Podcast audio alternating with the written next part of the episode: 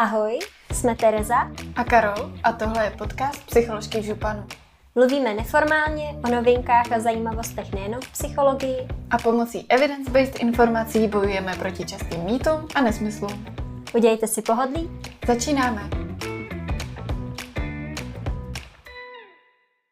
Ahoj, všechny vás zdravíme u nového dílu podcastu. Tady je Terka. A tady je Karol a zdravíme vás z našeho improvizovaného nahrávacího studia. Uh, možná, kdo nás sledujete na Instagramu, tak jste, tak jste viděli, jak jsme po posledním dílu uh, vylepšili naše nahrávání a to o napnutou deku.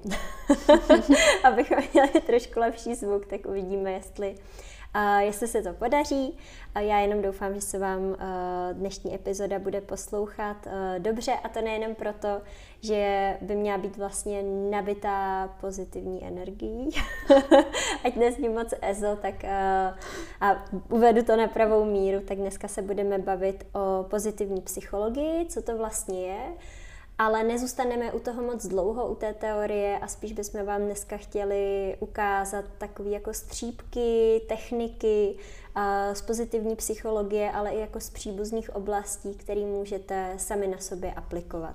Takže na tohle se dneska můžete těšit. Nevím, jestli ještě něco k tomu máš, Karol. No, my jsme přemýšleli, jaký vytvoříme díl, protože přece jenom léto je spojovaný eh, s takovou pozitivitou, čilem, odpočinkem, dovolenýma a říkali jsme si, že bychom to tak i udělali, že jsme měli takový těžký téma dezinformací a mm. opravdu bylo hodně takový zatěžkávací, trošku i zatěžkávací zkouškou tím, že ten zvuk je tam trošku horší. Tak jsme si právě říkali, že zkusíme udělat nějaký díl, který je hodně praktický, že mhm. odskočíme od té teorie a zkusíme vám přinést opravdu něco konkrétního, co si můžete do toho života vyloženě odníst. Takže pojďme na to, jak jsem říkala, u té teorie nebudeme dlouho, ale pro ty z vás, kdo nejste z oboru a, nebo nestudujete psychologii, tak by vás možná zajímalo, co to vlastně pozitivní psychologie je. A je to obor, oblast psychologie, která vznikla poměrně nedávno a to vlastně řekněme na přelomu 20. 21. století. Její zakladatel, otec zakladatel Martin Seligman byl vlastně zvolený prezidentem Americké psychologické asociace v roce 1998 a vlastně téma pozitivní psychologie se stala tématem eh, jeho funkčního období a úplně první mezinárodní konference pozitivní psychologie se konala až v roce 2002. Takže je to, řekněme, nějakých 20 let, 20 let, 24 let, co, co vlastně pozitivní psychologie existuje, jakožto nějaká oblast, eh, ve které hm, probíhá ať už výzkum, eh, tak vlastně více třeba zasahuje do nějakých, eh, ať už je to psychoterapie nebo nějakých jako psychologických intervencí. Takže, jak jsem řekla, je to poměrně mladý obor. No a co to vlastně je? Ten název je, řekněme, poměrně jako všeříkající, ale mně přijde osobně zajímavý, že vlastně vznikla až takhle nedávno a že to bylo vlastně z potřeby nabídnout nějaký jako vyváženější pohled na duševní stavy a, a procesy uh, člověka nebo vlastně psychické procesy. A je vlastně takovou jako alternativou psychologii, která byla do té doby hodně jednostranně zaměřená na to nefunkční jo, a na léčbu psychických obtíží. Takže vlastně jsme se zaměřovali na pacienty, co je trápí, proč je to trápí, jak to vzniklo a, a tak dále. A to bylo vlastně to těžiště psychologie ale už se málo kdo ptal na to, čím se vyznačují lidi, kteří ty psychické potíže nemají, kteří jsou v životě spokojenější, šťastnější, kterým se nějak jako vede dobře. A to právě ta eh, pozitivní psychologie přináší, že vlastně zaměřuje se na to, co funguje a proč to funguje, a ne na to, co nefunguje a proč to nefunguje. Jestli, kdybych to měla nějak jako schrnout jednou větou, tak je to asi v tomhle. Jo, přesně tak. V podstatě není to tak, že by vůbec neexistovalo nic pozitivního v psychologii předtím. V podstatě, když si otevřete hodně, hodně teoretickou knížku o pozitivní psychologii, tak jsem začíná nějakým Aristotelem, eudaimonia a takovéhle věci, co můžeme znát ještě z maturity nebo z vejšky. Takže jasně, téma pozitivní uh, psychologie už bylo předtím a tím otcem pozitivní psychologie, takovým průkop, průkopníkem byl právě Martin Seligman. Nicméně pro mě třeba zajímavý je to, že přesně to, jak říkala Terka, že to je hodně široký a vše uchopující téma. A já jsem se vždycky zabývala hodně psychologií zdraví. Eh, jejíž významnou osobou je třeba Mihaly Csikszentmihalyi, který přinesl spoustu důležitých termínů právě zase do psychologie eh, zdraví, která se zaměřuje na to, jak psychické aspekty a psychologie může přispět k zdravému životu, nejenom duševně zdravému životu. A přišlo mi vždycky zajímavé to, jak moc pozitivní psychologie a psychologie zdraví je vlastně spjata. Mm-hmm. Že v podstatě mm-hmm. ten dopad praktický a ten cíl praktický té pozitivní psychologie je v podstatě mnohem širší a mnohem hlubší, než jenom to se usmívat, prožívat pozitivní yes. emoce, být šťastný, ale ve skutečnosti jde přesně o, o to, jak to Terka zmiňovala, že jde zaměřit se o to, co funguje, proč to funguje a to vlastně nejsou pouze pozitivní emoce, ale uh, mnohem hlubší problematika. Co se týče České republiky, tak uh, přestože můžeme říct, ne, u nás nic takového není, my jsme všichni negativistický, tak ve skutečnosti v České republice máme Centrum pro pozitivní psychologii, Eh, které založila paní docentka Slezáčková. To se podílí i na výzkumech v oboru pozitivní psychologie v českém prostředí a zejména její zajímavé studie jsou třeba na téma naděje. Také se vyjadřovala k tématům i v DVTV a vydala několik hodně zajímavých knížek nebo právě překládala, pokud vím, i knížky od Seligmana, takže mm-hmm. si myslím, že uh, i to může být velmi zajímavý zdroj třeba i pro vás. A um, vlastně úplně jednoduše řečeno, mně se líbí vlastně to, že se zaměřujeme na aspekty, které nám umožňují žít šťastněji, ale vlastně celkově i nějak zdravěji. Uh-huh, uh-huh. A smysluplněji, že jo? Tak. Naplněnější život obecně. Mimochodem na stránkách toho centra, uh, Centra pro pozitivní psychologii, tak najdete sekci i s zajímavými odkazy na rozhovory a uh, zároveň nějaký relaxace, nahrávky, tak mm-hmm. se tam můžete kouknout, jsou tam i věci pro veřejnost. A my vlastně mluvíme o tom, nebo Karol říkala, že ta pozitivní psychologie je taková jako všeobjímající, a že v sobě vlastně kombinuje spoustu, spoustu témat, že to není jenom o úsměvu a o pozitivních emocích, ale ty témata jsou opravdu různorodý a když bych měla některý jmenovat, tak je to třeba i psychická odolnost, mm-hmm nebo sebeúcta, všímavost, jo, hodně je vlastně pozitivní psychologie propojená právě se všímavostí, o té jsme tu už mluvili, všímavost, mindfulness, být uh, si vlastně vědomí v tom přítomném okamžiku bez nějakého jako hodnotícího postoje. Takže i ta všímavost tam je, je tam téma naděje, jak říkala Karol, ale třeba i moudrosti, autenticity, pokory, rozhodně se pozitivní psychologie zabývá i vztahy, rozvojem vztahu, takže je to prostě téma lásky, empatie, ale i třeba humor, což, což je taky hrozně hezký téma. A obecně zkrátka subjektivně vnímaná duševní pohoda, štěstí a životní spokojenost. Tady e, možná trošku cítíte, že tyjo, tak tenhle ten díl bude mít tak 10 hodin, ne? Jestli máme promluvit o, o všech těchto z těch tématech, ale uh, vůbec to tak dneska neuděláme. Chtěla, chtěla jsem vám jenom ukázat vlastně, uh, co všechno se pod pojmem pozitivní psychologie skrývá a možná na některý z těch, z těch témat můžeme natočit i samostatný díl, takže klidně nám napište, který z těch zmíněných témat by vás třeba zajímalo, jo, jestli nějaký takový je, protože určitě na každé z nich, které, eh, které jsem zmínila, se dá natočit rozhodně samostatný díl.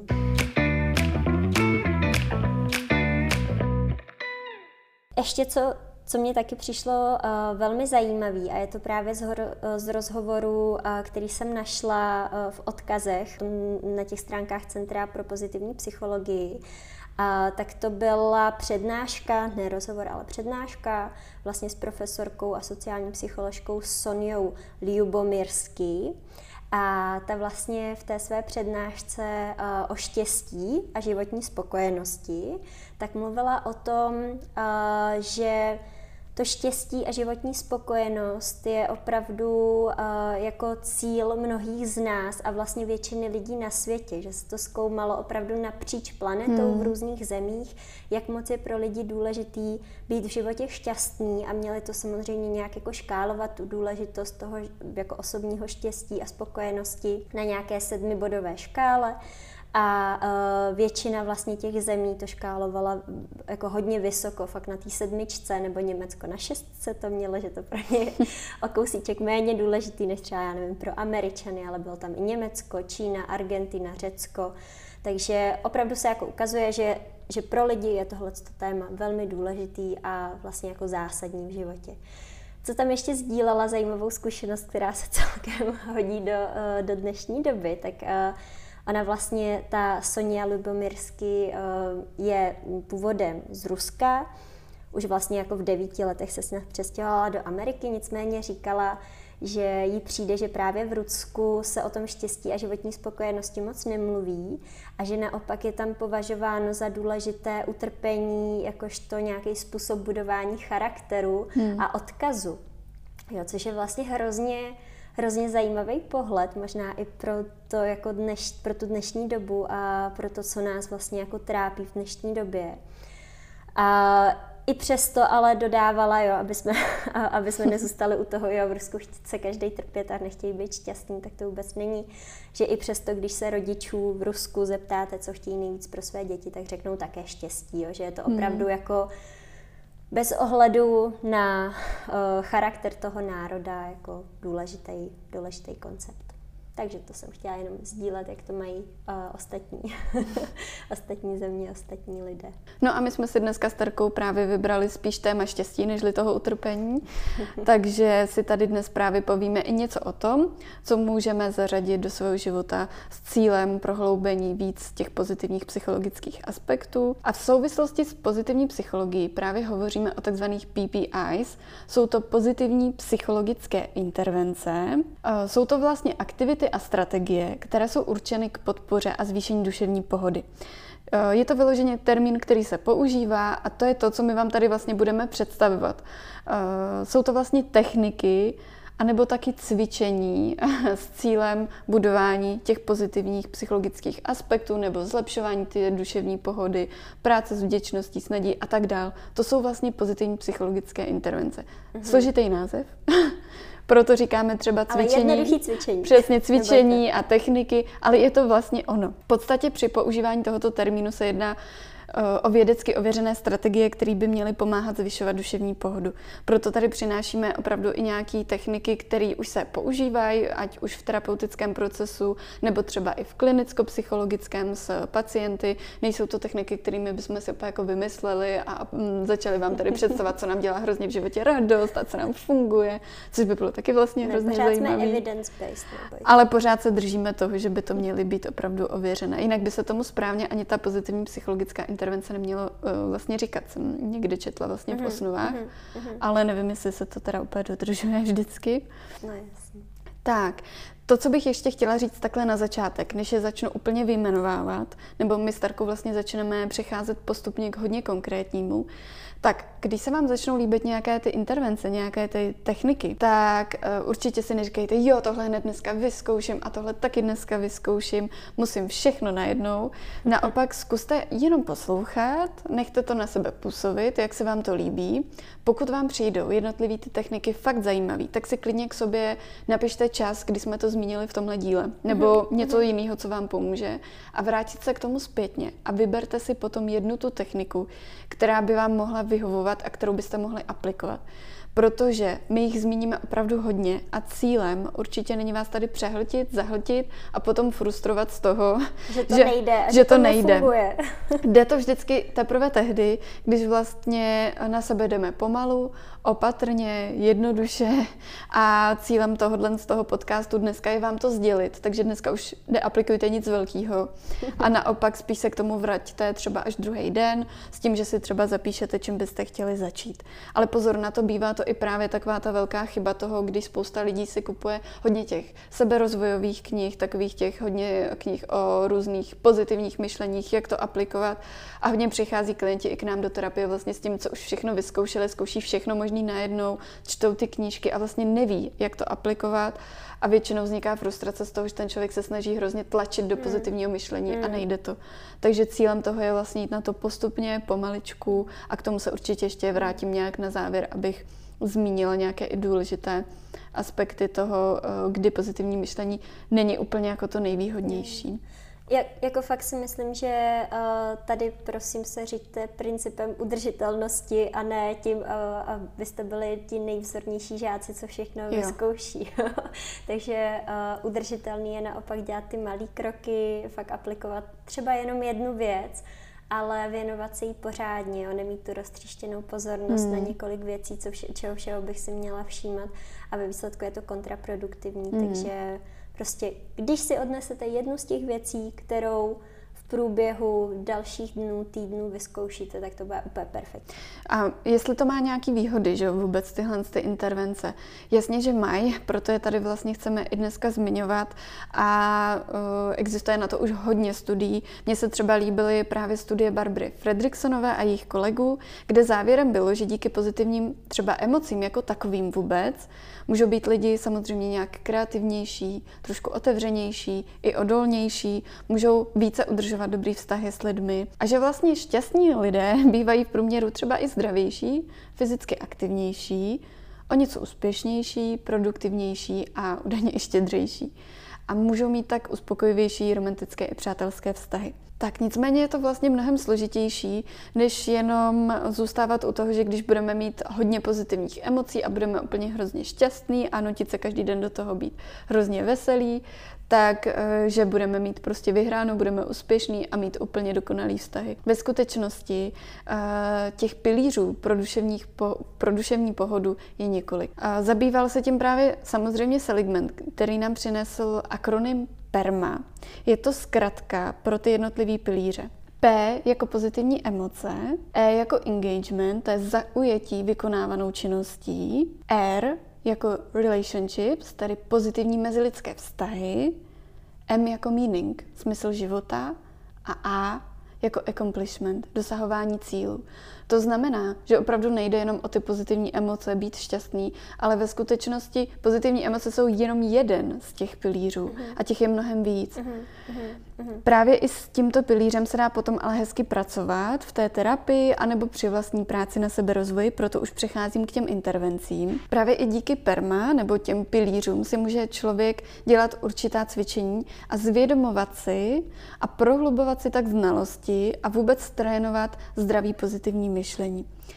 Říká se tomu někdy mapovat. Vlastně uh, mapovat a pomáhat si k tomu, jak to ve skutečnosti máme. To znamená poznávat se. Uh, Seligman třeba zdůrazňuje to, že ve skutečnosti jde o celoživotní trénování. Mm-hmm že nejde o to, že si osvojíme třeba ve 20 letech nebo ve 30 díky nějaké životní zkušenosti nebo díky knížkám, jak na to a pak nám to bude dalších 50 mhm. let mhm. pomáhat a budeme z toho mhm. čerpat. Ve skutečnosti i on, je mu 79 let, z toho pořád čerpá a pořád trénuje uh, nějakou vlastní pozitivitu. Nicméně ten akronym PERMA, já ho tady zmiňuji i z toho důvodu, ty pilíře jsou strašně často zmiňovaný v těch různých seberozvojových knížkách, které nejsou ani napsané jako psychologem nebo psychiatrem, ani nějakým odborníkem. To nějaký mm, člověk, který se třeba zabývá pozitivním myšlením, nebo nějaký coach, nebo někdo, koho to nějak zajímá a chce to přinést lidem. Ale pozor na to, mně to přijde třeba docela složitější to vůbec pochopit, mm. začít to nějak do toho života aplikovat, Jasně. ale určitě to vlastně jde a minimálně nám to pomáhá k pochopení toho, že sakryš pozitivní emoce nejsou všechno. Vždyť to jde třeba i jenom o to, jestli já se někdy dokážu pohlídit do nějaké činnosti, která mě třeba zaujala, ani mě mm. nemusela bavit, nemusela jsem být v extrémní euforii, ale vlastně měla jsem nějaký mm. smysl. Mm-hmm. Já jsem mhm. právě jako chtěla říct, jenom promiň, že ti do toho takhle mm-hmm. skáču, ale že to mohlo vyznít právě tak, že když prozývám pozitivní emoce, tak uh, potom jenom, uh, jenom kvůli tomu jsem pak jako kreativnější, otevřenější, mm. odolnější a zdravější a tak dále ale vlastně uh, to by mohlo působit docela jako frustrujícím dojmem mm. na někoho, kdo zrovna není v období, kdyby zažíval příliš mnoho pozitivních Přesně. emocí, nebo to tak má nějak jako dlouhodobě, tak jenom možná tohle to na mě působí fakt jako uklidňujícím dojmem, mm. jo? že je to jenom jedna z těch věcí, které přispívají k té duševní pohodě a to, že zrovna prostě nezažívám příliš mnoho pozitivních emocí, neznamená, že mě to jako diskvalifikuje mm. uh, z prožívání naplněnějšího, naplněnějšího, smysluplnějšího, spokojenějšího života. Tak jenom děkuji, že to zmiňuješ, že mi to přijde důležitý. Tak.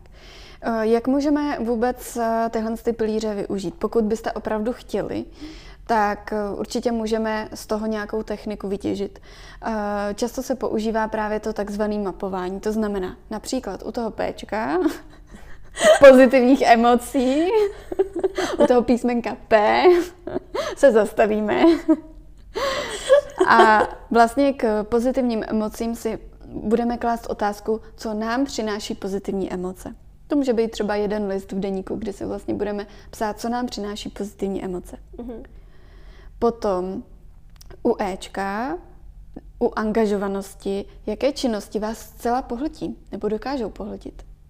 Potom je to R, vztahy, jaké vztahy vám přinášejí radost a podporu.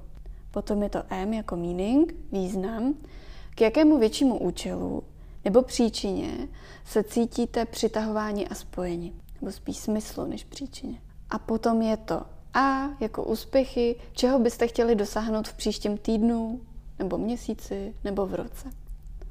Jo, takže vidíte, že to je hodně mapující. Na základě tohohle cvičení se třeba nemusíte cítit hned jako bůh jak šťastný a v pohodě. Ve skutečnosti je to spíš takový mapující a mně to přijde třeba docela těžší, ale bývá to často zmiňovaný.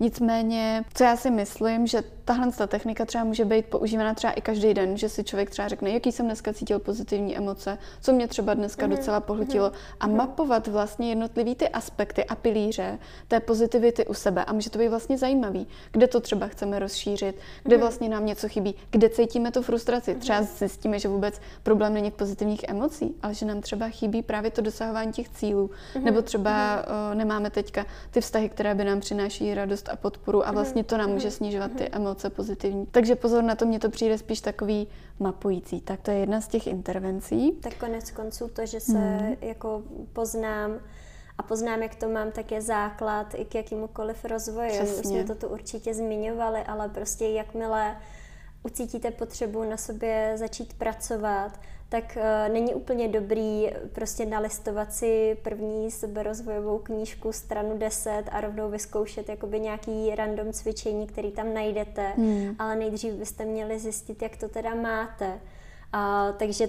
mě vlastně tyhle ty otázky přijdou, jo, jasně, je potřeba se nad tím hodně zamyslet, možná nebudete přesně vědět, uh, nebo na každou nebudete mít hned jako okamžitou odpověď, ale uh, je to minimálně jako začátek, uh, jak sám sebe poznat, jak to mám, co mi dělá radost, jaký činnosti mě dokážou pohltit a cítím se v nich dobře a tak dále. Takže zkuste možná tímhle s tím jako začít. No.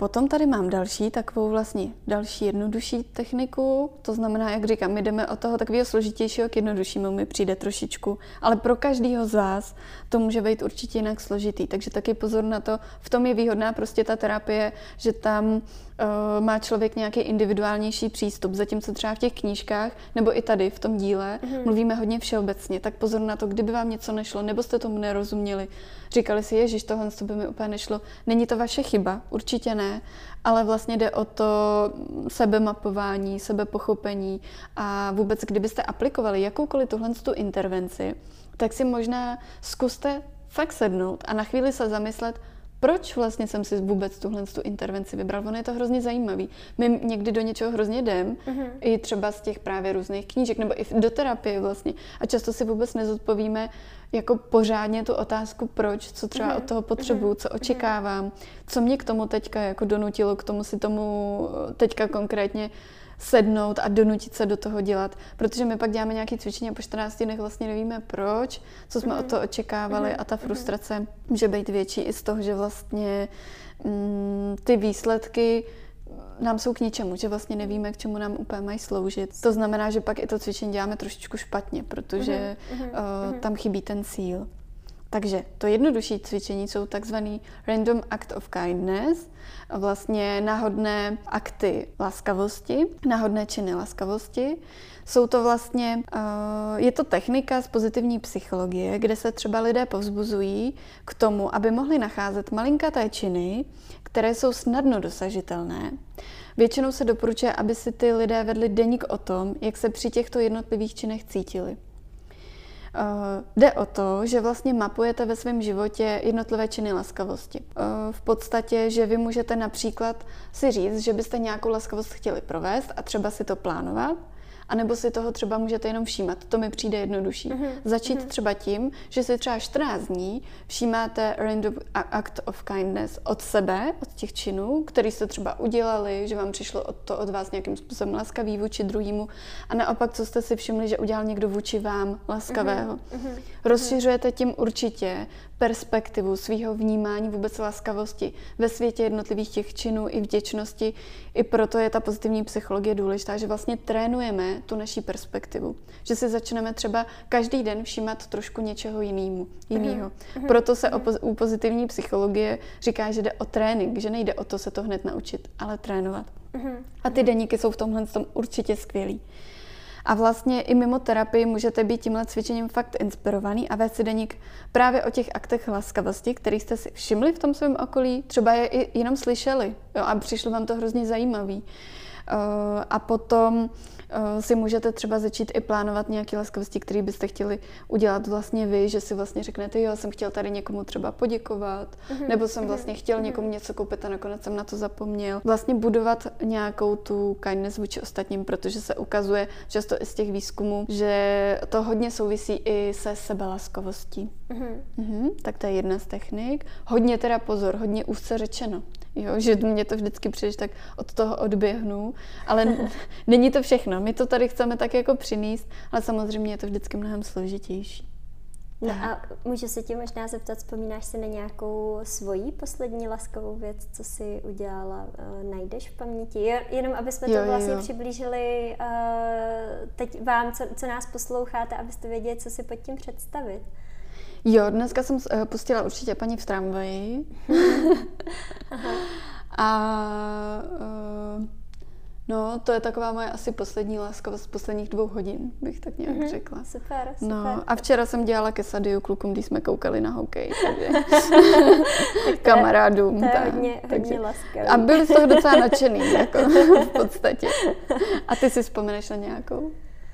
Uh, no tak v posledních hodinách to bylo asi to, že já jsem dneska stávala trošku dřív než přítel a on ještě dospával, protože měl náročný víkend. Takže jsem byla uh, super potichoučka a ani jsem si nevařila snídaní ani kafe, abych, aby ještě mohl dospat, že jsem uh, si dala vlastně uh, něco jenom, abych, abych nehlušila v té v kuchyni. Tak Vlastně si říkám, že to ode mě bylo docela laskavý, tak no to jo. se na něj mohla vyprdnout.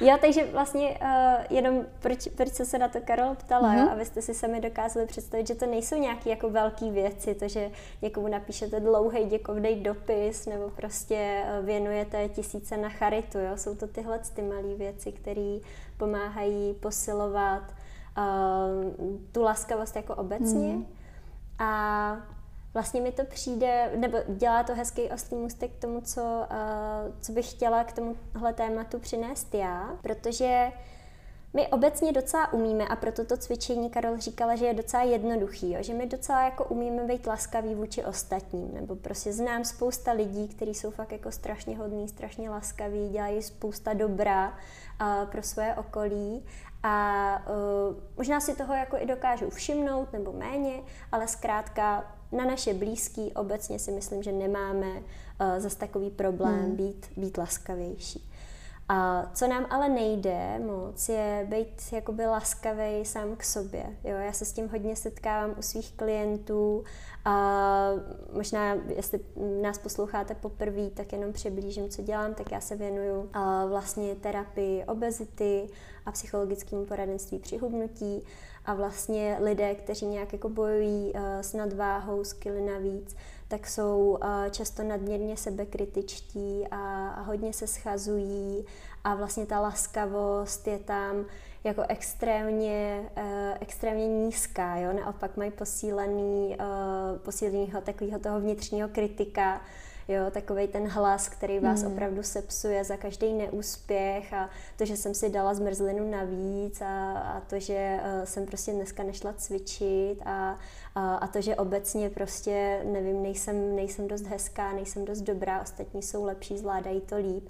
Takže ten kritický hlas je tam vlastně všudy přítomný často a u těch, nebo u těch mých klientů, a myslím si, že obecně asi u klientů v terapii, tak je to jako velmi častá věc, u některých samozřejmě diagnoz častější než, než u jiných. A proto já mám strašně ráda vlastně práci s tou laskavostí k sobě sama, nějak, nějaké jako posilování laskavosti k sobě. A chtěla bych tady, protože dneska jsme takový hodně praktický, přinést uh, jednu techniku, která se jmenuje imaginace mé laskavé představy nebo mého laskavého já. A je to vlastně technika z workshopu od paní psychiatričky, uh, paní doktorky Pavly Stopkové vychází vlastně eh, z nasoucit zaměřené eh, terapie a ze schématerapie. Pro ty z vás, co se v tom třeba víc pohybujete, tak jenom abyste jako věděli, odkud to cvičení nebo kde jsou vlastně jakoby zdroje tohohle přístupu. A eh, možná bych mohla jako přiblížit i to, proč, je, proč si myslím, že je jako hodně důležité být k sobě laskavější a proč je ta laskavost fakt jako zásadní pro budování duševní pohody, pozitivního sebeobrazu a tak dále. Jak už jsem řekla, tak se vlastně jako často setkávám s klienty, kteří mají hodně silně rozvinutého toho vnitřního kritika, který je nějak schazuje, nadává jim, kritizuje cokoliv se nepodaří, vlastně neakceptuje slabost nebo neúspěch. Hmm. To si myslím, že je taky hodně jako důležitá jeho charakteristika. A zvláštní ale je, že i přesto, že my jako v kontaktu s tím vnitřním kritikem, s tím hlasem, který nám fakt nadává, uh, kritizuje nás, neakceptuje to, když se nám něco nepovede, prostě absolutně, tak uh, my si stejně máme tendenci myslet, že je dobré ho v tom životě mít. Že co často slyším od klientů je, že přece kdybych já na sebe takhle nemluvila, jo, je to o nějakým jako vnitřním hmm, dialogu, hmm. tak bych celý den jenom ležela na gauči a nic nedělala, jo, nebo u mých klientů uh, jenom bych ležela na gauči a jedla. takže, uh, takže to si myslím, že, nebo jako z mýho úhlu pohledu je tohle docela milná představa, protože když my pak toho vnitřního kritika nějak jako externalizujeme, to znamená, že si ty klienti mají ten hlas jakoby uh, personifikovat, mm-hmm. že to jako nejsou oni, že takhle na sebe nemluví oni, ale takhle na ně mluví vlastně někdo jiný, ten vnitřní jo. kritik a mě, mají si ho nějak jako představit. Jo, provádíme imaginaci toho vnitřního oddělit kritika. Ho od sebe. Přesně, mm. oddělit od sebe, to je přesně slovo, co jsem hledala. Když ho od sebe nějak jakoby oddělí nebo někdy ho i kreslí, tak... Uh, tak vlastně co u toho prožívají, tak je často emoce ponížení, nějaký pocit méněcenosti, uh, malosti, paralýzy často, že vlastně se cítím úplně jako přikovaná, jo. prostě malička, že nade mnou stojí ten velký vnitřní kritik a křičí na mě. Takže se cítím fakt špatně. Jo. A já si třeba osobně myslím, že to není úplně pozice, ze který by se dobře dělaly nějaké změny. Jo? Že opravdu je to spíš o té paralýze, o tom, že se cítím špatně, méně ceně a zkrátka si nemyslím, že je jako výhodný se, se v životě takhle cítit. Proto se jim snažím představit vlastně ten druhý pohled, uh, tu, tu laskavost k sobě, že mají vlastně možnost uh, být k sobě laskavější a proč je to důležitý. Protože vlastně při té imaginaci té laskavé představy, když je vlastně provádím tím, že si mají představovat, jak by vypadalo to mm. jejich laskavý já, jak by na ně promlouvalo, a jak by se u toho cítili, tak naopak přichází nějaká emoce bezpečí, přijetí, podpory, to, že se úplně jako rozsvítím, mám najednou jako víc energie třeba, a cítím se tak jako povznesená, cítím mm. pochopení. Mm. A to jsou přece jako emoce, když se vlastně cítím takhle dobře, cítím se přijatá, že vlastně pochopená, cítím nějakou jako podporu v zádech, cítím více energie, tak to je přece pozice, ze kterých se daleko líp dělají jakýkoliv změny. Jo? Hmm. Takže vlastně ta laskavost v tomhle to může hrozně pomoct nejenom při tom hubnutí, ale obecně při dělání změn v životě a určitě si myslím, že je součástí i toho budování duševní pohody. A kdybyste si tu imaginaci té laskavé představy chtěli vyzkoušet, tak já jsem bohužel nenašla uh, žádnou jako řízenou uh, nahrávku, že by vás tím někdo provedl. ale uh, zase, jak říkala Karol, můžete si poznamenat uh, čas, uh, kdy uh, mluvíme v podcastu teď uh, o téhle technice. A uh, ona není příliš složitá, takže vlastně stačí, abyste byli na nějakém jako tichém, klidném místě, ideálně někde, kde se vlastně cítíte dobře u sebe doma, v nějakém jako svém koutku.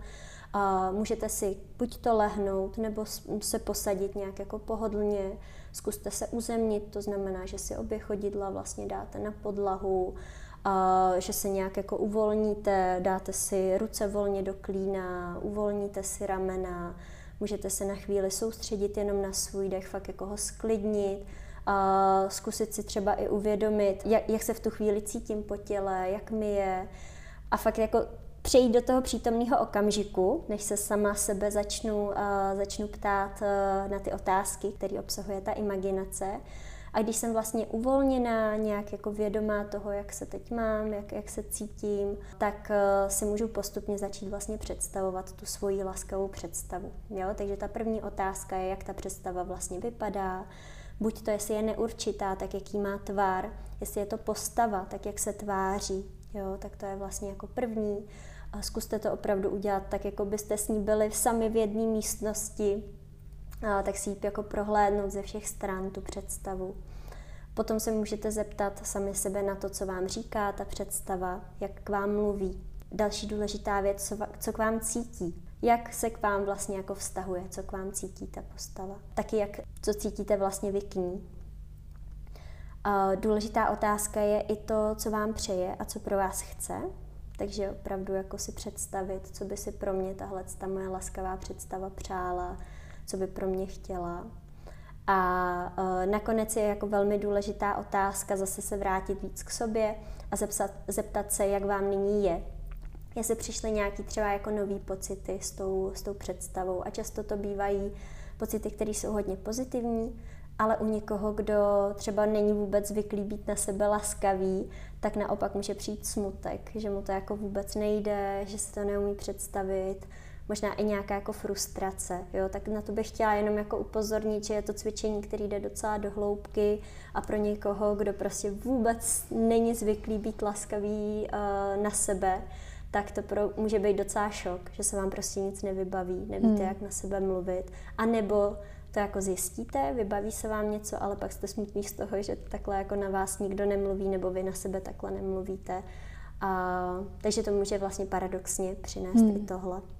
K tomu může vlastně pomoct právě to random act of kindness, ty vlastně mm-hmm. jednotlivý či, činy, že nejdřív začnete je pozorovat v okolí, co vám třeba řekl někdo něco hezkého, laskavého, což je subjektivní, vám to může přijít ultra uh, laskavý a ten člověk mm-hmm. si řekne, mm-hmm. jsem ti řekl mm-hmm. něco normálního. No, jasně, jasně. Ale vlastně je to hezký to vlastně začít pozorovat, jak se u toho cítíte a tak a potom teprve vlastně třeba k tomuhle z tomu přejít. Mm-hmm. Případně mm-hmm. prostě, když se na to necítíte, tak samozřejmě to třeba neprovádět a opravdu si říct, třeba tohle bych chtěl někdy zažít v terapii, klidně určitě je to mm-hmm. taky mm-hmm. vlastně eh, úplně v pohodě, když to v rámci tohohle podcastu takhle u sebe zaznamenáte.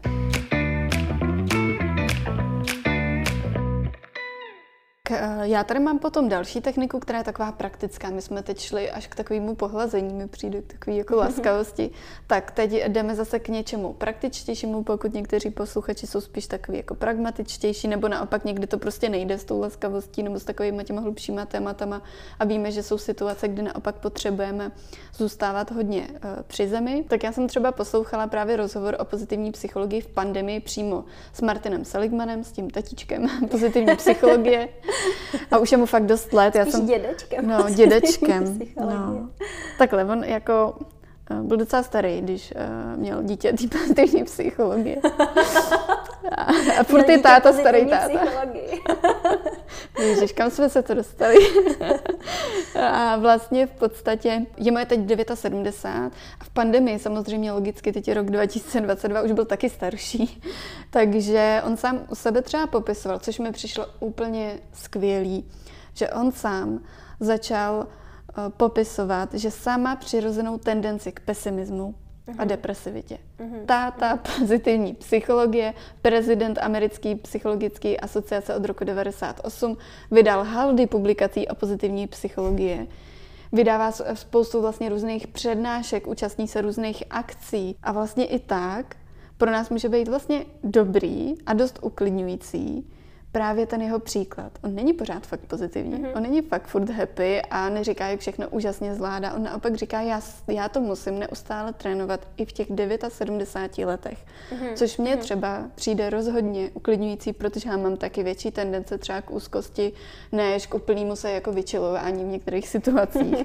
takže vím, že i já to třeba musím trénovat, takže mi tohle to přijde důležité i pro spoustu klientů, který ví, že tuhle tendenci mají prostě úplně přirozenou, mm-hmm. ale dá se s ní dobře žít a může to být prezident americké psychologické asociace, vydat haldy knížek o pozitivní psychologii.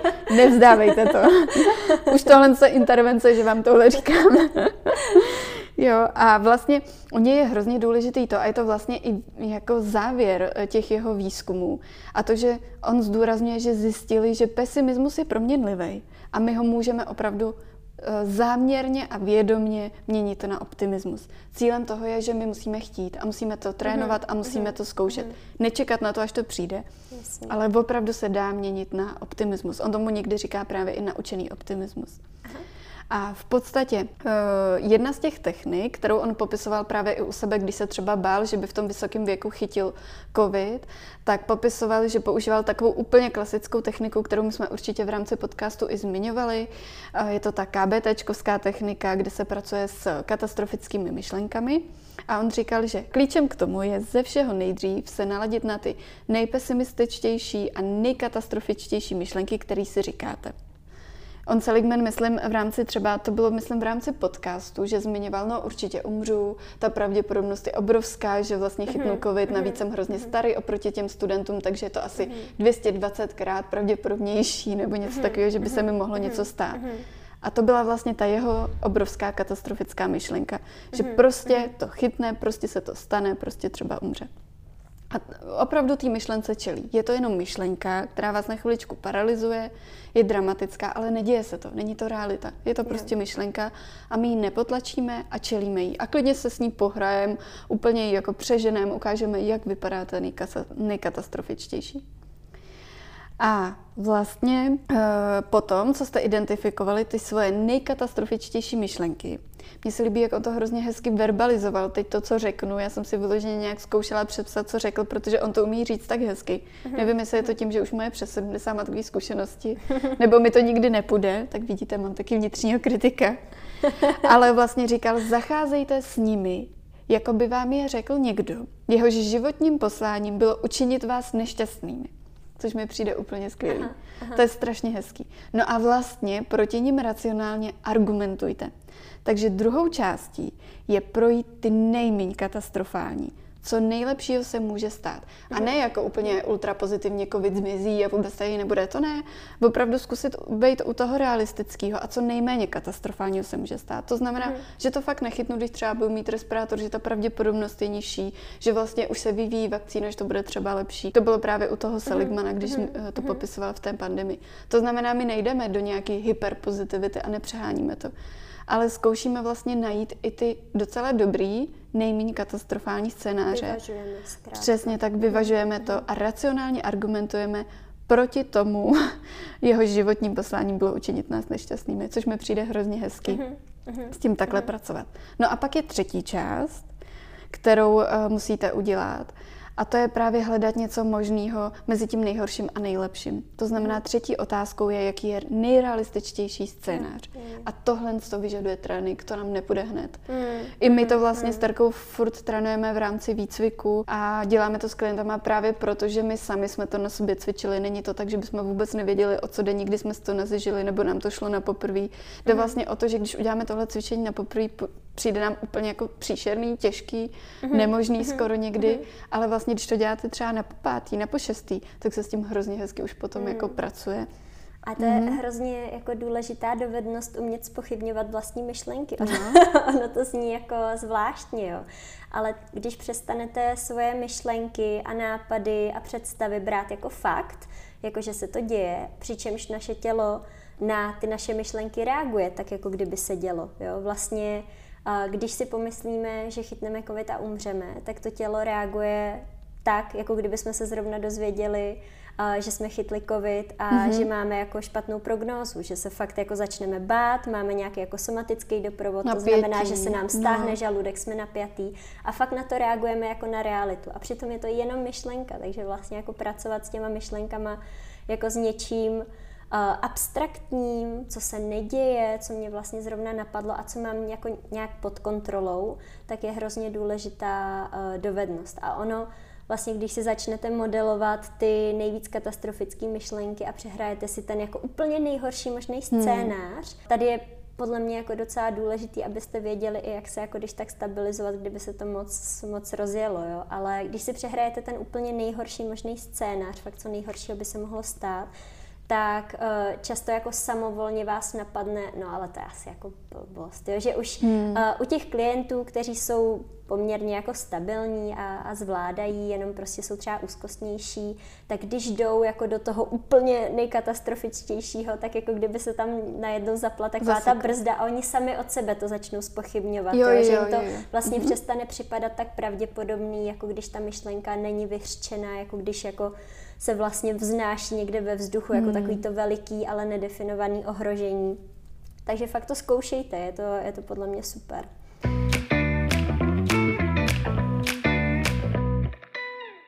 No, uh, pojďme zase na něco jednoduššího, což kognitivní restrukturalizace, jak se teda říká právě prací s negativníma myšlenkama. Práci s negativníma myšlenkama uh, nemusí být. A e, to je téma silných stránek, respektive cvičení, který si k tomu tématu můžete udělat. Samozřejmě silnými stránkami a osobnosti se pozitivní psychologie velice věnuje a to z toho důvodu, jak jsme říkali na začátku, snažíme se vlastně popsat a postihnout věci, které nám pomáhají cítit se duševně v pohodě, prospívat, být úspěšný a, a tak dále. Takže vlastně uh, silné stránky je něco, co bychom si u sebe ideálně jako měli docela dobře uvědomovat, hmm. měli bychom si jich být vědomí. Já si no. možná, že ti do toho skočím, Určitě. já si myslím, že je hrozně důležitý jako si uvědomit to, že už je to možná i trošičku tou českou kulturou, jo, tím naším sebevědomím, že v podstatě, když někdo řekne, helejte, já jsem dobrý, já vám vyjmenuju hrozně snadno pět věcí, Aha ve kterých jsem silný, tak spousta aha. lidí zareaguje tím, že ten narcis. Jo, jo, jo, jasně. Jo, jasně. on si myslí typek, že je cool strašně, že, že je strašný frajer. Aha, aha. Ale ve skutečnosti my víc jako někdy mnohdy přijímáme v té naší kultuře, když ten člověk řekne, já vůbec nevím, ale docela bych řekla pět věcí, ve kterých mi to nejde, já no, jako nevím. Jasně, jasně. A vlastně máme toho člověka někdy třeba i za pokornějšího, že jo, takový. Aha, ale aha. ve skutečnosti to, že my po vás uh, chceme, Starkou, abyste uměli vyjmenovat své silné stránky, neznamená, že vy, my vás chceme tady ego boostit do narcismu, ale chceme, abyste dokázali znát ten svůj potenciál, protože no, i díky tomu se ten člověk právě v podstatě může cítit úspěšnější, mm-hmm. šťastnější, mm-hmm. spokojenější a může to vést těm pozitivním emocím, proto jsem říkala, že právě i to téma těch pozitivních emocí má strašně moc aspektů a jednou z tě, jedním z těch aspektů je, že ten člověk třeba vnímá tu laskavost kolem sebe, vnímá třeba své silné stránky mm-hmm. a mhm. díky tomu může zažívat i víc těch pozitivních no, emocí. No, a může si všímat ale i silných stránek třeba víc třeba u ostatních jo, jo, lidí. Jo, Takže ono je to rozumím. fakt komplexnější a uh, mnohem obsáhlejší. A tohle cvičení je fakt skvělý. A jestli si teď říkáte, ne, to ne, prostě ty nejsi nějaký narcis nebo něco takového. V žádném případě my bychom rádi, abyste si všimli aspoň těch pěti věcí. No, no, no, Přes, přesně tak. Jako buď toto můžete vzít uh, velmi jako do hloubky mm-hmm. a sepsat si seznam všech svých silných stránek, které vás napadnou a nebo věcí, které máte na sobě rádi. Můžete to obohatit i o seznam úspěchů a vzít to klidně jako několika denní uh, challenge, že si to budete jako postupně sepisovat a vznikne z toho dlouhý seznam. Takže to je jedna varianta toho cvičení. Pokud by vám to nešlo, tak uh, mám tady už předběžně, uh, ještě před koncem, jeden psychotyp, a to je knížka opět od našeho oblíbeného Martina Seligmana, která se jmenuje Skvétání, je úplně suprově napsaná i pro člověka, který se nikdy nezabýval psychologií. A ta vlastně obsahuje na několika stránkách dotazník charakteristických silných stránek, který je opravdu jako o vás, že vy sami si ho vyplníte a díky tomu vás jako navede na ty vaše silné stránky. Takže knížka Vzkvétání určitě, určitě jako dostupná takže, takže doporučuji. A nebo můžete zkusit kratší verzi, kterou třeba dělám se svými klienty v kurze hubnutí, když se bavíme o nějaké jako sebelásce nebo jak, jak se mít více ráda, jak se možná jako přijímat uh, více i v tom těle, které teď mám, uh, tak uh, je to vlastně pět věcí, které mám na sobě ráda, pět pozitivních vlastností a vlastně vždycky se snažím, aby tam padlo i něco jako ze vzhledu, jo? protože samozřejmě tam je to um, specificky zaměřené na ten vzhled a vnímání sebe sama. Mm-hmm. A, takže je to vlastně jenom zúžený, jak říkala Karol, na těch pět věcí aspoň. A, a i přesto, že je to vlastně jenom pět věcí, což se zdá jako málo, tak mám zkušenost, že to bývá pro člověka extrémně obtížný, hmm. zvlášť v momentě, když potom máte ty věci sdílet se skupinou. A tady se ukazuje ten efekt toho našeho jako té falešní pokory, že jo, daleko snadněji někteří lidé jako kolem nás můžou přijímat to, když se nějak jako kritizujeme nebo podceňujeme, jo, jo. že jsme vnímaní jako pokornější a, a tak dále a ne jako narcisové ale uh, přitom to jako úplně nevede k ničemu moc dobrýmu, mm. takže, uh, takže se záměrně podceňuju a spochybnuju své úspěchy. Jo. Takže mm. opravdu je to věc, která nám není vlastní, já jsem si ji zkusila i na vlastní kůži, protože jak tady jo, jde mi poučovat a mluvit o tom, co by měl člověk dělat, ale další věc je to na sobě jako praktikovat, tak třeba těch pět dobrých věcí, které mám na sobě ráda, pozitivních vlastností, tak já jsem je dlouho s klienty dělala, aniž bych si to zkusila na sobě, to se musím přiznat. A to jsem si uvědomila až v momentě, kdy to kurzisti jednou nebo dvakrát na tom kurzu obrátili a úplně nečekaně se zeptali mě, tak nám taky povězte, jako jak to máte vy. A já nejednou úplně prostě skameděla.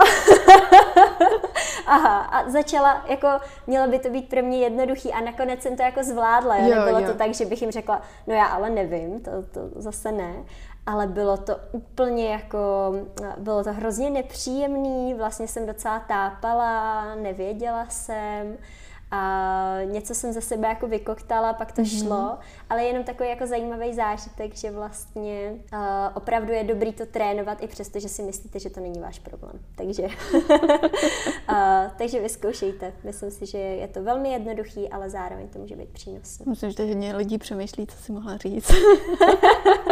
Ty jo, já jsem uh, v obou těch dvou případech řekla, myslím, něco jiného. A to je dobrý, takže už jsem měla deset věcí vlastně. No, to bylo, to bylo. Mm.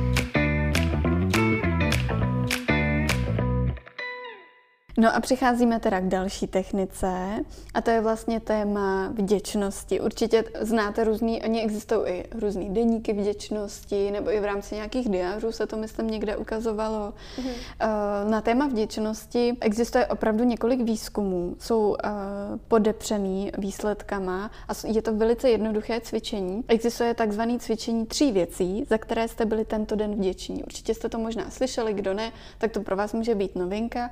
Já třeba třeba, když to řeším s nějakýma klientama, nebo dokonce má třeba i, dokonce i s rodičima třeba dětí, tak zjišťuju, že třeba to znají, že to třeba někdy četli, nebo to dokonce mhm, zkoušeli mhm. jenom třeba na chviličku, třeba dva dny a pak přestali.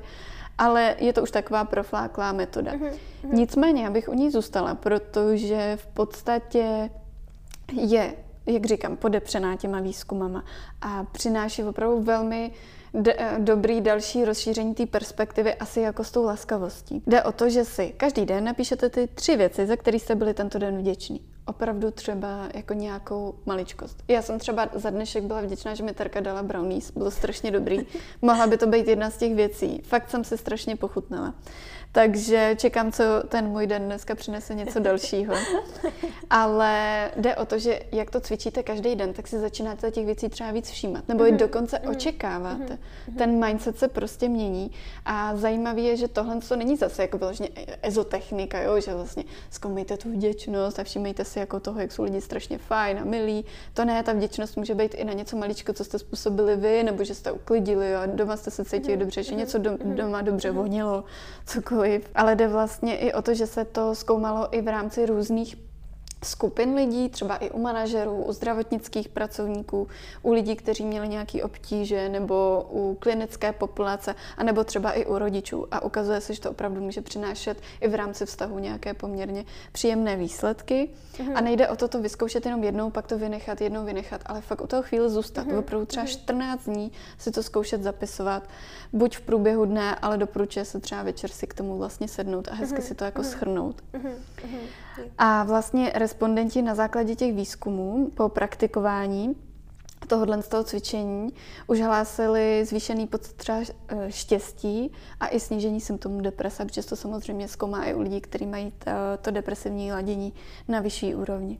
No a mně se hrozně líbilo, že jsem narazila i na další techniku, která se taky vlastně dá hezky aplikovat. Přijde mi pro mě osobně třeba trochu složitější, než si psát ty tři věci. Mm-hmm. A říká se tomu vlastně taková vděčná návštěva asi, mm-hmm. možná, mm-hmm. gratitude visit, že napíšete děkovný dopis, respektive dopis vděčnosti, nějakému jednotlivci, eh, kterému můžete nějakou vděčnost vyjádřit. Třeba bych mohla napsat právě terce nějaký dopis o tom, jo, třeba jak mi vlastně eh, dneska podpořila a vlastně proč, proč třeba pro mě to bylo důležitý, proč eh, mi to přišlo hezký, proč to bylo fajn a ještě k tomu třeba připojit nějaké věci, které mě přijdou důležitý. Může to být třeba i pohled, jo, prostě vlastně stojí dopis na dvě a čtyřky, ale je to vlastně hrozně hezký, protože my někdy se cítíme vděční a pak to tomu člověku ani neřekneme a on ani mhm. neví, jaký dopad na vás měl. No, jasně. A zase Může to být důležitý i pro ten vztah, anebo i to rozvíjet hrozně zajímavou diskuzi. No a důležitý je ten dopis osobně doručit tomu jednotlivci, který mu byl napsán.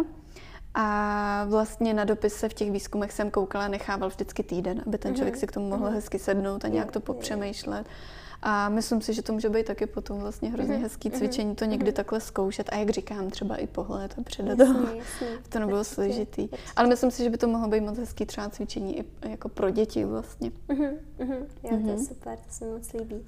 A vlastně mi nahráváš na uh, další takový tip, protože, jak jsme říkali, tak v rámci pozitivní psychologie se hodně zkoumají i vztahy, nicméně vztahy to je téma ne na jeden díl podcastu, ne na uh, celý podcast, ale na knížku, podcast, pořád dokument.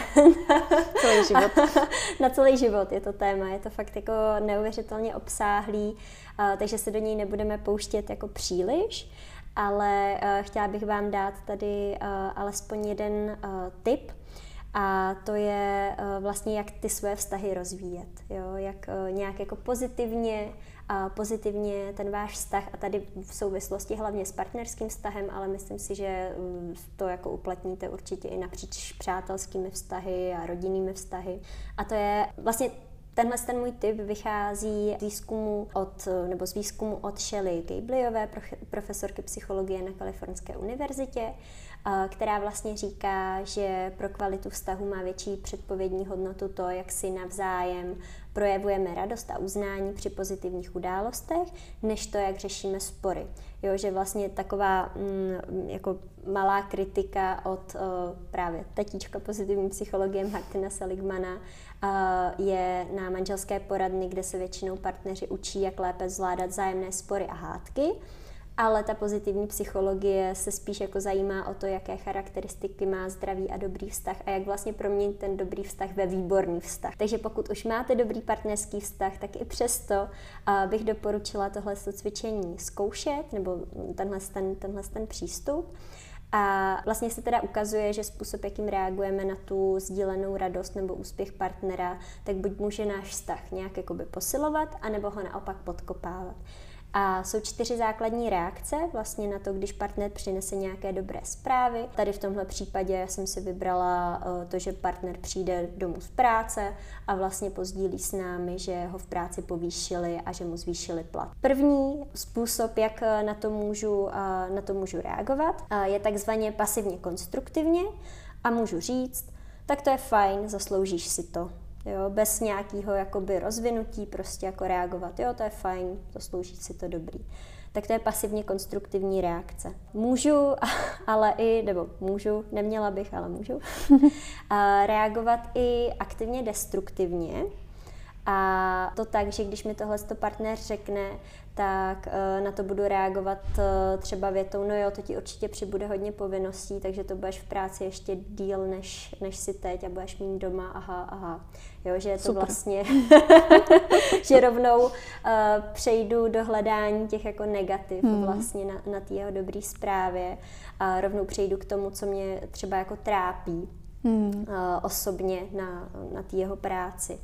Jo, takže to je aktiv, aktivně destruktivní reakce. Úplně nejhorší je samozřejmě pasivně destruktivní reakce, kdy partner přijde, řekne v práci mě povýšili a zvýšíme plat a já na to odpovím, hm, a co bude k večeři?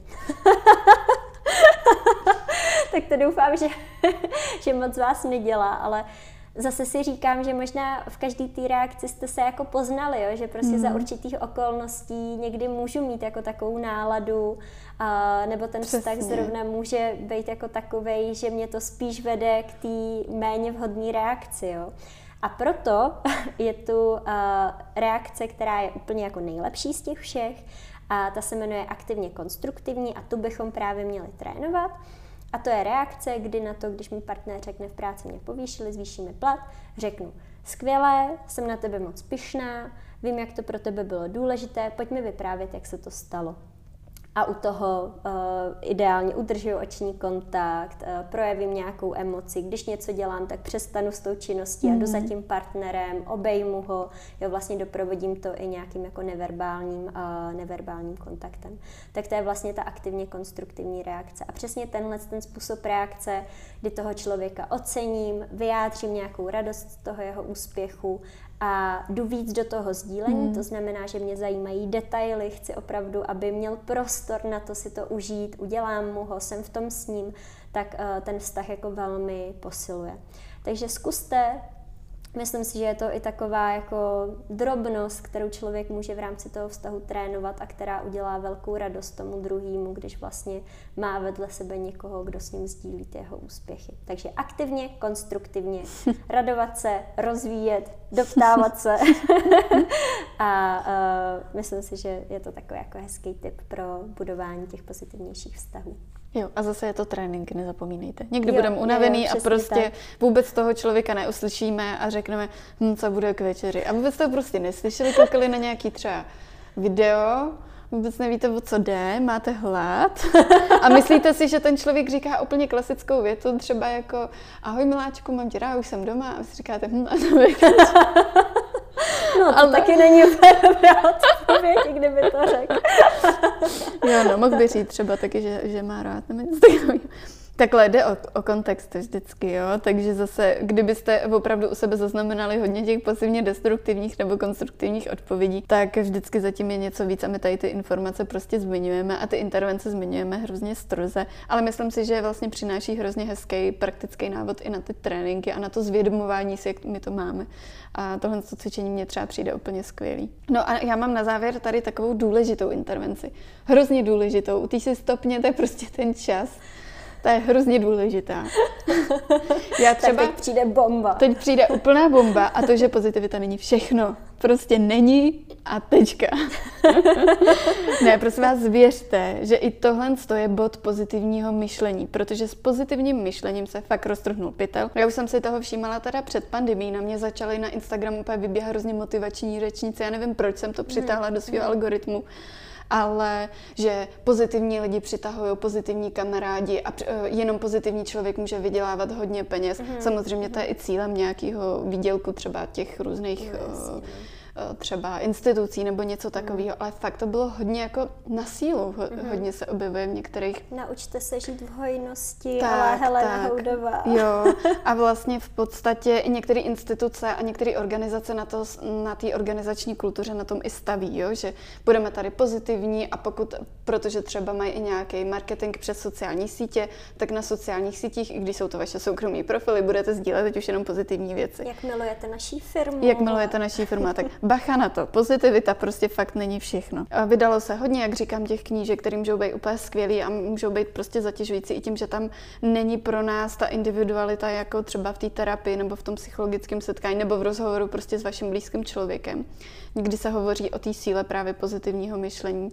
A e, takhle, opravdu ta pozitivita má smysl, má obrovský význam, ale všeho smíru. Mm-hmm.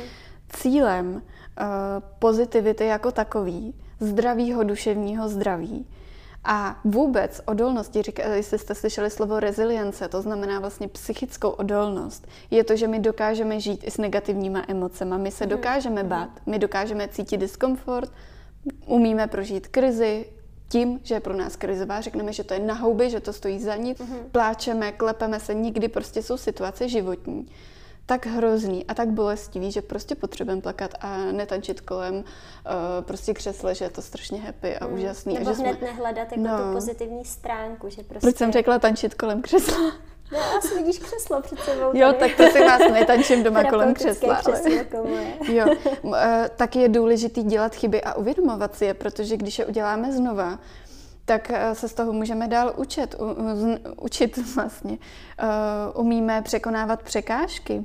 Jo, vlastně víme, že jsme někdy nějakou překonali a že to neznamená, že my jsme na prd, uh-huh, uh-huh. ale vlastně nějakým způsobem se tohle v životě může dít. To znamená, že i tématem sebevědomí je třeba to, že my víme, jaký faily jsme v životě třeba udělali, co bychom dneska mohli udělat jinak, ale neschazujeme se za to a snažíme se to vlastně uh-huh, změnit. Uh-huh, Nesnažíme se vlastně převrátit všechno v úplně pozitivní, že vlastně, uh-huh, když jsme někoho třeba seřvali, takže říkáme, jak to bylo vlastně super, protože dneska díky tomu, uh-huh, prostě řekne, bylo to na proto mrzí mě to třeba mm-hmm. a už to mhm. nechci mm-hmm. udělat. A je to zdravější reakce, než se tlačit do nějaký toxické pozitivity, která je pro nás vlastně hrozně frustrující a jde třeba i proti tomu našemu myšlení vůbec.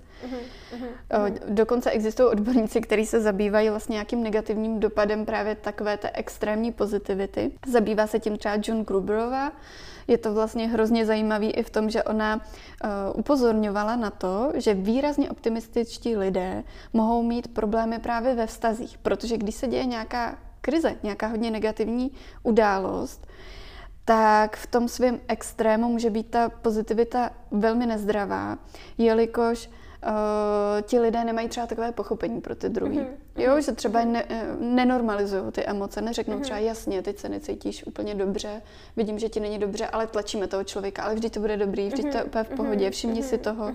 Ty lidi nemají takovej náhled. taková hezká, mhm. šikovná, mm-hmm. přece, proč by se strápila? Tak, to tak. nepomáhá. Jo, takže pozor na to, ne vždycky ta pozitivita musí znamenat i taky obrovskou empatii, jo, ale mluvíme tady o extrémní pozitivitě. Mm-hmm. Nemluvíme tady o nějakým, uh, o normálním optimismu, ten je samozřejmě úplně v pořádku.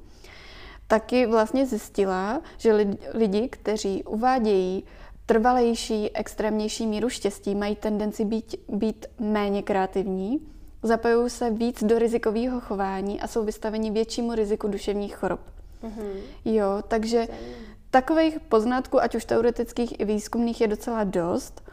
Já se na to třeba právě docela dost zaměřuju a vlastně bylo by to asi na celý díl. Nicméně myslím si, že je hrozně důležitý vědět a tím závěrem a pointou by mělo být to, že i ta pozitivita má nějakou svoji racionální složku a nějakou rovnováhu, nějaký balans. Není to tak, že jsme extrémně pozitivní, extrémně v pohodě a šťastní za každých okolností. Existují třeba i výzkumy na to, že lidi, kteří si přiznají nějaký ty obavy, nějaký rizika, nějaký třeba mm-hmm mm-hmm. strachy, tak třeba chodí třeba víc i na uh, preventivní třeba prohlídky, mm-hmm. jsou k sobě opatrnější a šetrnější mm-hmm. k tomu svýmu zdraví, zatímco lidi s extrémní pozitivitou si třeba nemusí úplně připouštět rizika nějakého mm-hmm. onemocnění a nechodí třeba na nějaký prohlídky, můžou podcenit jasný, třeba jasný. i nějakou léčbu. Ale jasný, jak říkám, jasný. je to extrémní, mm-hmm. ale není to tak jednoduchý. Uh, to je asi ten náš důležitý závěr, že není to tak jednoduchý v tom, že když budeme pozitivní, budeme úplně, mm-hmm. uh, bude to znamenat, že nikdy nezažijeme zažijem krizi, to vůbec ne. Hmm. Naopak. Ne, já si myslím, že už to tu určitě taky padlo v některým uh, z dílů, jo, ale i negativní emoce je prostě informace o tom, že se nám něco děje a že něco potřebujeme, že se hmm. něco stalo, něco vážného a uh, je tu od toho, aby jsme ji prožili. My nemůžeme ovlivnit to, jestli vznikne nebo ne. Někteří lidé mají tendenci um, vlastně každou negativní emoci hned potlačit, protože hmm. mají pocit, že je to něco, co nechtějí prožívat, co nepatří do toho života, co by přece jako neměli, u čeho by neměli zůstávat, ale prožít i negativní emoci, ať je to strach, ať je to smutek, ať je to vztek, tak je vlastně hrozně důležitý, protože jenom to nám otvírá dveře k nějaký jako změně. Když si ji hmm. nepřipustím vůbec tu negativní emoci, tak vlastně ani jako nezjistím, že se mi něco děje, že bych něco potřebovala a hmm. nemůžu to změnit, jo. Takže negativní emoce jsou součástí života, i přestože obě dvě s Karol bychom vám samozřejmě jo. přáli, abyste zažívali především hmm. ty emoce pozitivní. A moc doufám, že i za pomoci třeba těch cvičení, co jsme vám dneska ukázali, to bude lépe.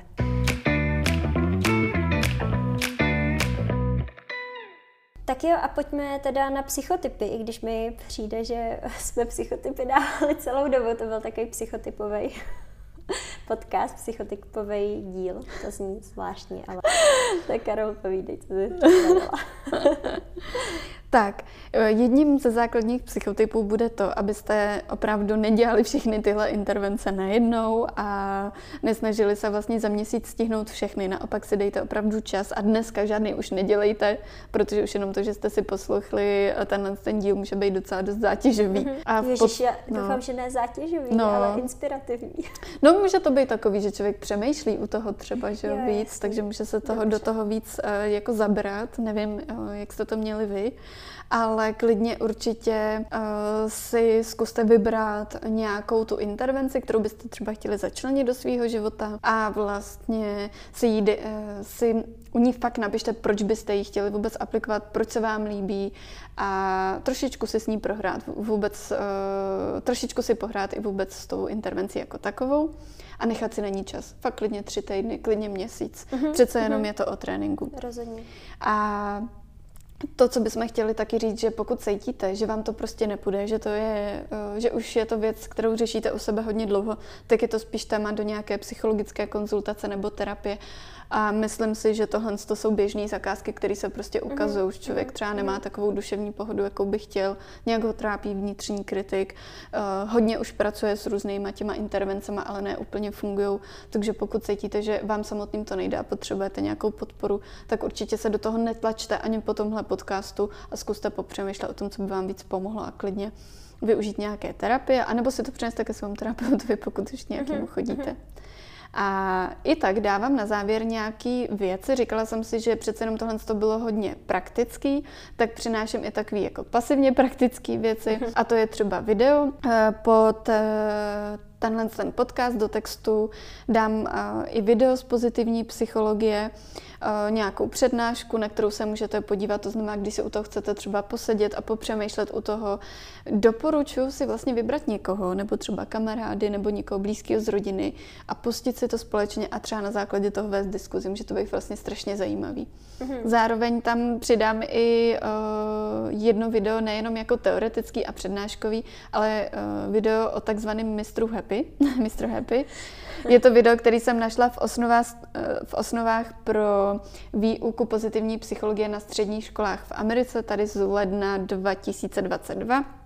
A je to video, který se má pouštět studentům a na základě toho si klást otázku, jestli se ten pán cítí šťastně a co ho k tomu mohlo dovést. Takže to může být zajímavý video pro učitele, ale třeba i právě pro uh, lidi, kteří by na základě toho chtěli mít třeba nějakou diskuzi nebo pro kamarády. Vlastně eh, většinou tyhle ty pozitivně psychologické intervence jsou strašně fajn, když se člověk je naučí nějak sdílet, bývá to hrozně obohacující. Mm-hmm. Tak to jsou takový úplně jednoduchý typy, kdybyste se nechtěli pouštět do nějaký větší intervence. Tak a já uh, ještě bych tu chtěla zmínit jednu věc a je to taky tip, není to pasiv aktivně uh, rozvíjející, nebo jak jsi to, jak Já už nevím, pojmenovala? nevím, to byl random věc. tak není to úplně pasivní, jo? vyžaduje to vaši aktivitu, ale s čím se vlastně setkávám uh, hodně ve své praxi je že se člověk moc neumí odměňovat. My v terapii, zvlášť v kognitivně behaviorální terapii, pracujeme s tím, že odměňujeme žádoucí chování. Klient si má vždycky vymyslet odměnu za to, když se mu něco povede. Mm-hmm. Jo? A ideálně, aby ty odměny byly různorodý, aby zkrátka měl takovou jako baterii věcí, kterými se může odměnit. A je to jako velmi důležitá technika a často narážím na to, že člověk vůbec neví. Fakt jako netuší, jak by se měl hmm. odměnit. Hmm. On jako ani netuší, že, že by se měl nějak jako ocenit, jo. přijde, mi to, přijde mu to často jako málo a tak dále, nebo automaticky, že to dělá. ale uh, navíc vůbec jako neví, jak by se měl odměnit za to, že se mu něco povede. Je to pro něj nějak nepřirozený. Takže uh, si zkuste sepsat seznam věcí, kterými se můžete odměnit za to, když se vám něco povede. Protože i když jsme zvyklí se odměňovat, tak zase uh, takový druhý extrém je, že se odměňuji jenom jednou hmm. specifickou hmm. věcí. Jo, třeba často u mě v praxi je to samozřejmě jídlo, že se od, umím se odměnit prostě jenom jídlem. Ať se mi povede cokoliv, ať je to, že jsem něco zvládla v práci, nebo jsem dala zkoušku, nebo prostě jsem přestála nějaký náročný období, tak skončím u toho, že si za to prostě dám dortík a, a udělám si pohodičku s vínem a tak dále. Jo. A je to jediná věc, za pomoci který já se odměňuju a nejsou to vlastně jako další věci. Uh, takže pokud pozorujete, že taky nemáte úplně jako širokou uh, tu baterii těch odměn, věcí, kterými se můžete odměňovat, tak, uh, tak si ji sepište, protože mi to přijde vlastně docela důležitý. A to je všechno ode mě. Tak, ode mě je to taky všechno. Zkuste popřemýšlet, jak byste se odměnili za poslech tohohle z toho dílu. A my s Tarkou určitě taky popřemýšlíme nad nějakou odměnou. Tak jo, kdybyste měli jakýkoliv poznámky nebo připomínky, otázky k tomuhle dílu a nebo k čemukoliv jinému, tak nám uh, můžete napsat na náš e-mail nebo na náš Instagramový profil a my se zase budeme někdy těšit. Naslyšenou. Naslyšenou. Ahoj.